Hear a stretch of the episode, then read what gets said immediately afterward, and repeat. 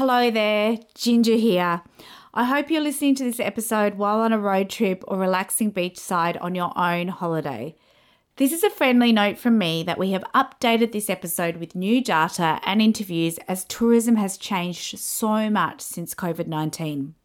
So, once you're done listening, scroll to season three and find it as a bonus episode. This is Seriously Social, the podcast where Australia's best social scientists help us understand the social impacts of the COVID 19 crisis. It's brought to you by the Academy of the Social Sciences in Australia and hosted by Ginger Gorman. G'day, you are listening to Seriously Social. This is the podcast where we use the lens of the social sciences to help us consider how COVID 19 is impacting Australian society, our relationships, human connections, and societal structures.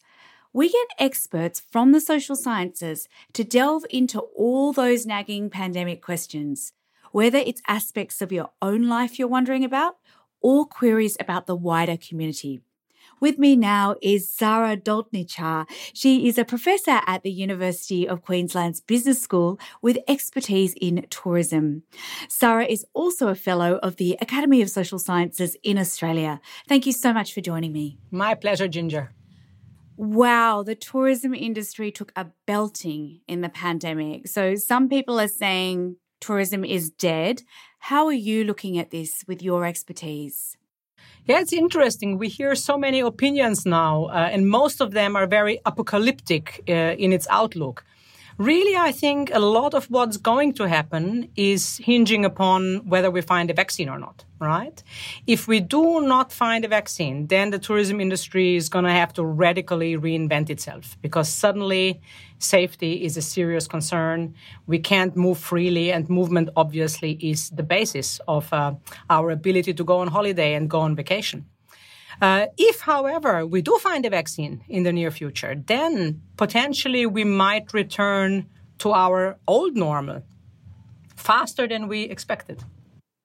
Do you really think that's going to happen though? Because, say, something like going on a cruise after these terrible incidences where the virus was just spread and so many people died as a result of being on those ships, that fills me with absolute terror, you know?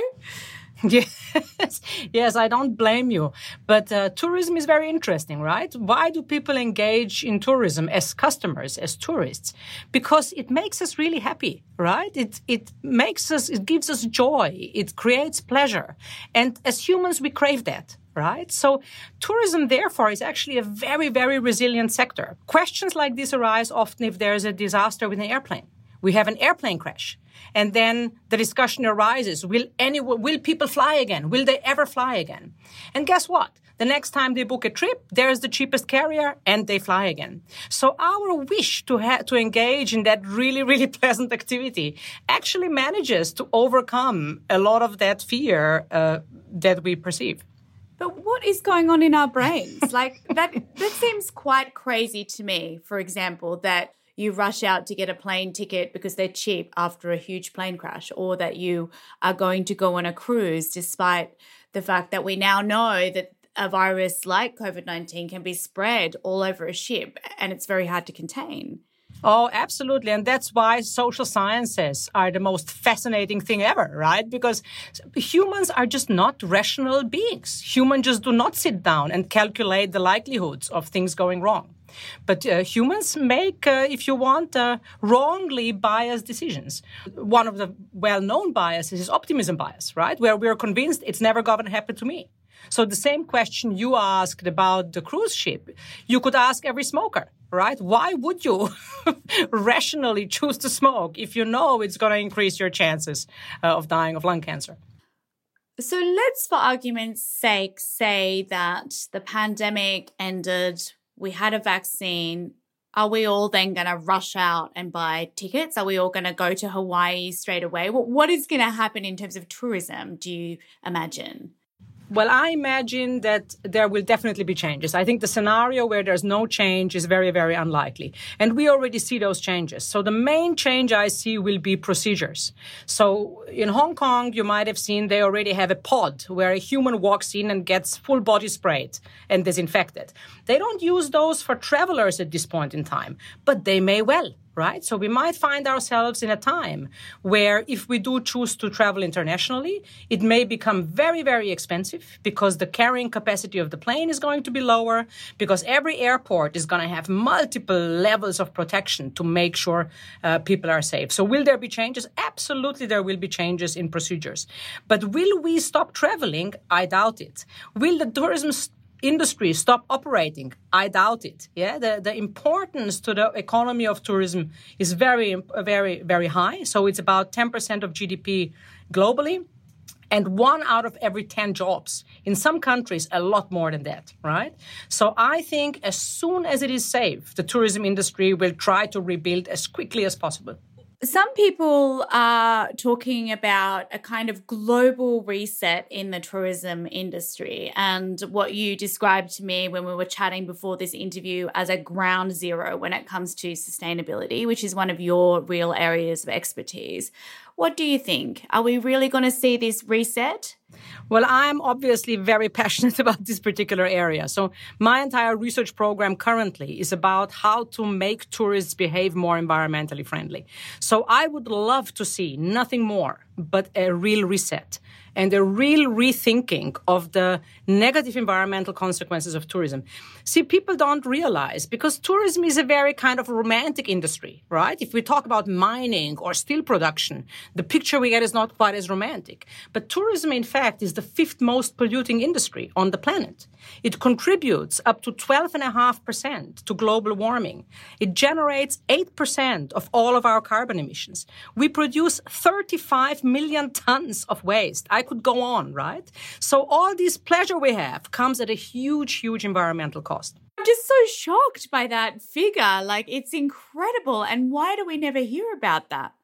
Well, we do discuss that uh, in our area of research all the time. But of course, it's logical for the tourist not to want to discuss that, right? Because remember, it's your precious two weeks off. All year you've been working to earn that time off. You have in your mind the license to sin. The last thing you want to hear from me is how it harms the environment, right? So we, we don't want to really know how much it harms the environment. I was watching one of your fabulous videos about uh, trying to get people to opt when they're in hotels not to have their room cleaned as often. And actually, the measures that convince people to have their room cleaned less were very simple. So, could it be, Sara, that we are not just resetting the safety and the cleanliness side of things, but we are then putting, like, it would be a perfect time to actually reset the clock? It would be a perfect time, but I, I am very skeptical. the reason I'm skeptical is because even at the best of times, right, when the tourism industry was going well and super healthy, that was not the primary concern. We, I would like it to be, but it was not the primary concern. Now we have much more existential problems. Now, basically, you know, people lost jobs. Uh, entire sectors are wiped out and do not know when or how they will get back on their feet. So, frankly, again, that's in human nature, right? When it's about survival, uh, the, the, the good of the planet is probably not going to be the first thing on people's minds a lot of people lost their jobs in tourism. It employs a lot of people. So, what can you tell me about the current state of that sector in terms of employment?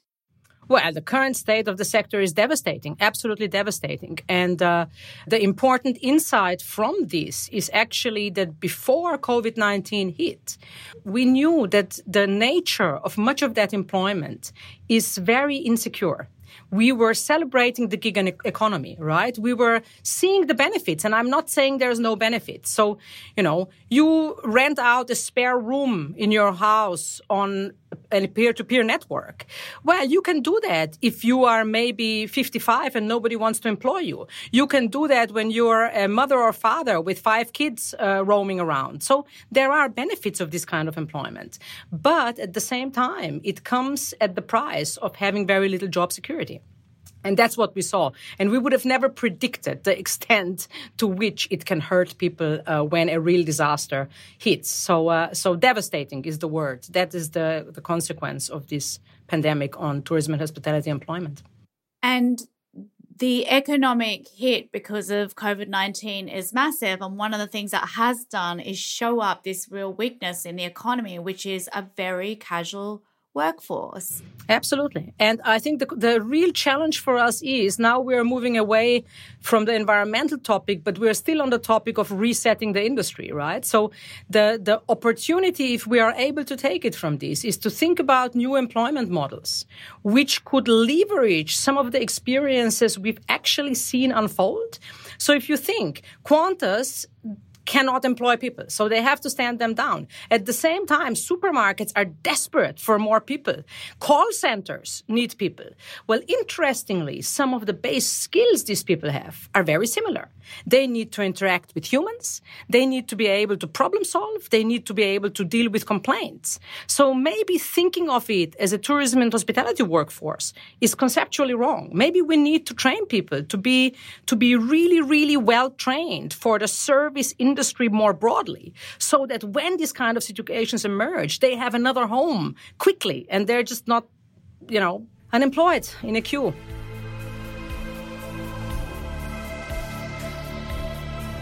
This is Seriously Social. It's an amazing idea, isn't it? Because it would actually build in a kind of resilience rather than what we have at the moment, which is, you know, as we just said, a, real weakness of a casual workforce. You've written a really interesting paper about this, Sara. And what did you conclude when you were analysing the workforce in this way? Yeah, so I was fortunate. I worked with two uh, young colleagues here at the University of Queensland because I'm not an expert in workforce, but they are. In fact, one of my colleagues did a PhD on the gig economy. So we decided, let's just have a think about it. And we allowed ourselves the freedom of a social scientist to think what in an ideal world could this look like? And we do think in an ideal world, we would train people to become outstanding service workers, right? But then within there's many, many sectors in the service industry. It goes as far as it could be supermarkets, uh, flight attendants, could be aged care, right? Could be out of home care, could be all sorts of these roles, call centers.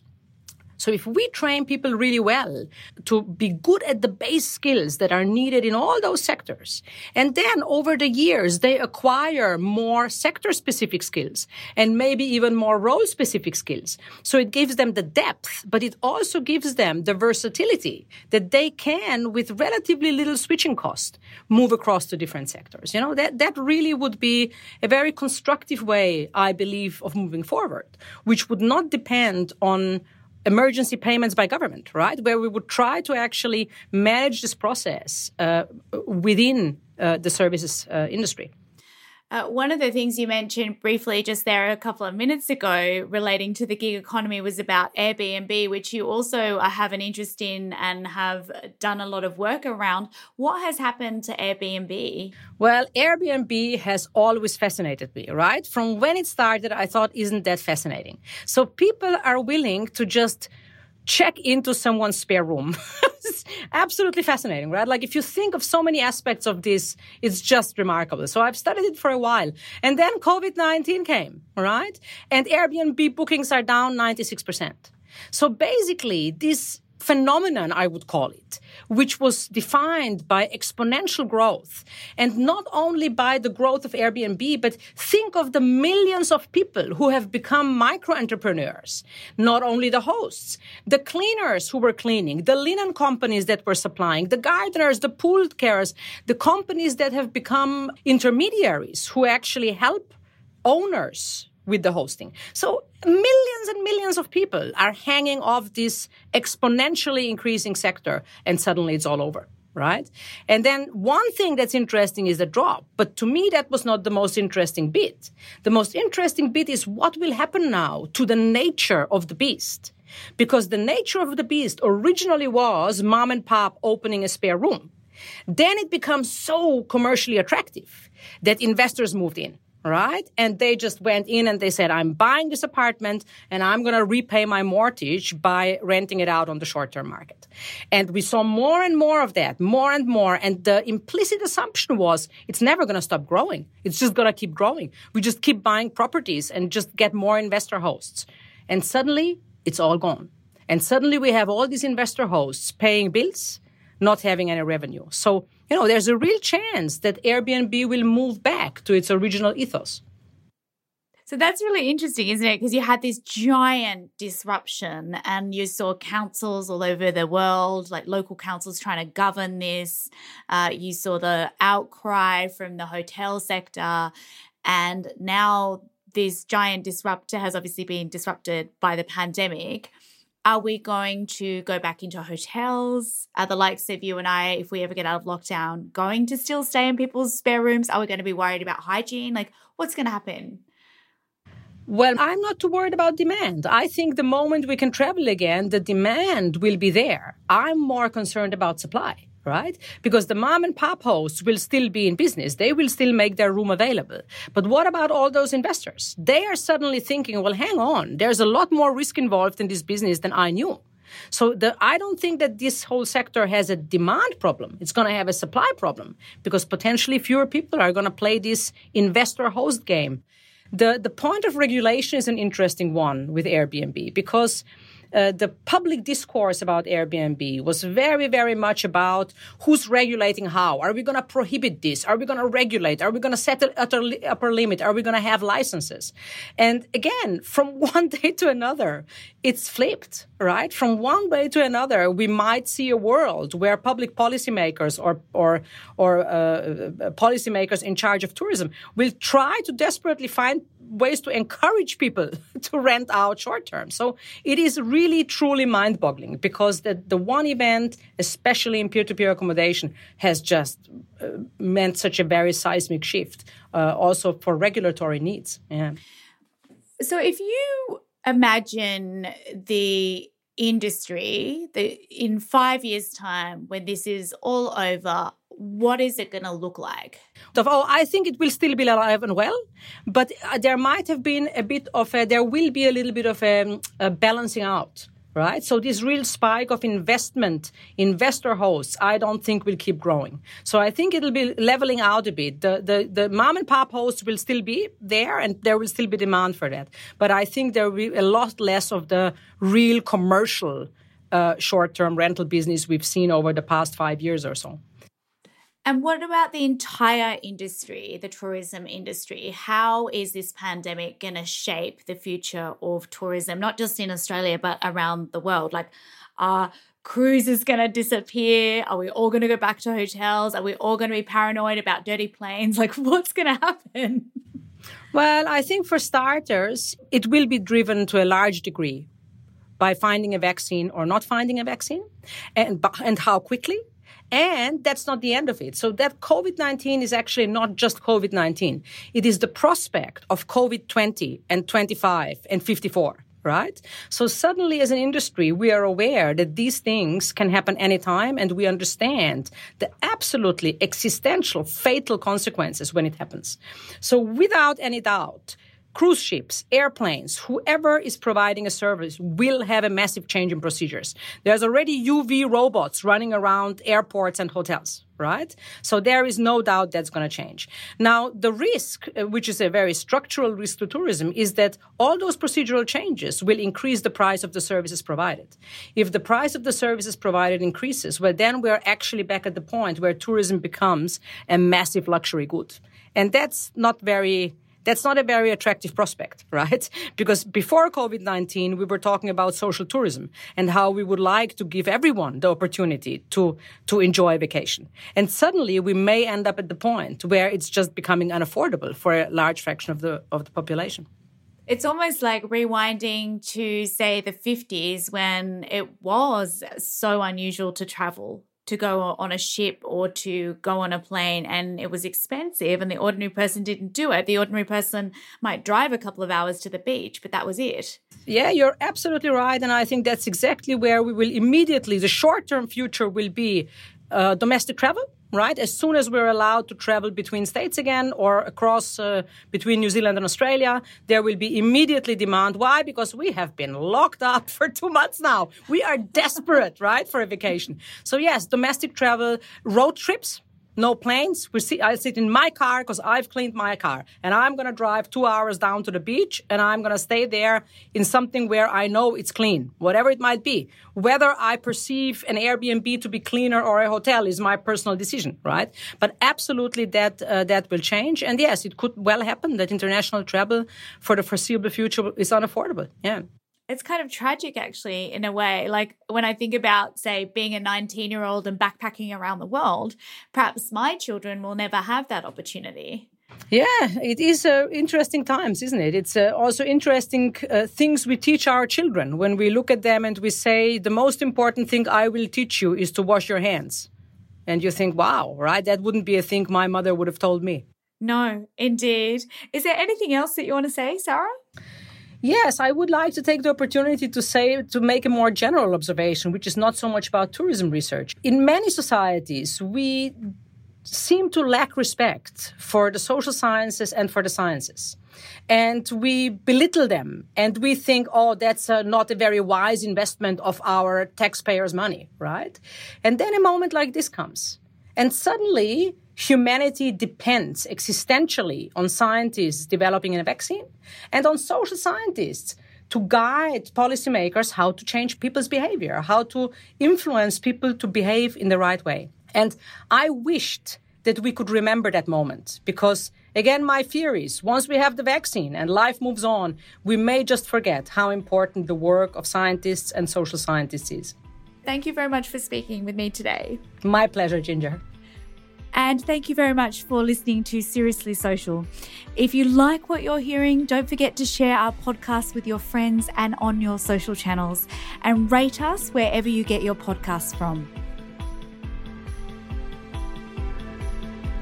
This episode of the Seriously Social podcast was brought to you by the Academy of the Social Sciences in Australia and hosted by Ginger Gorman.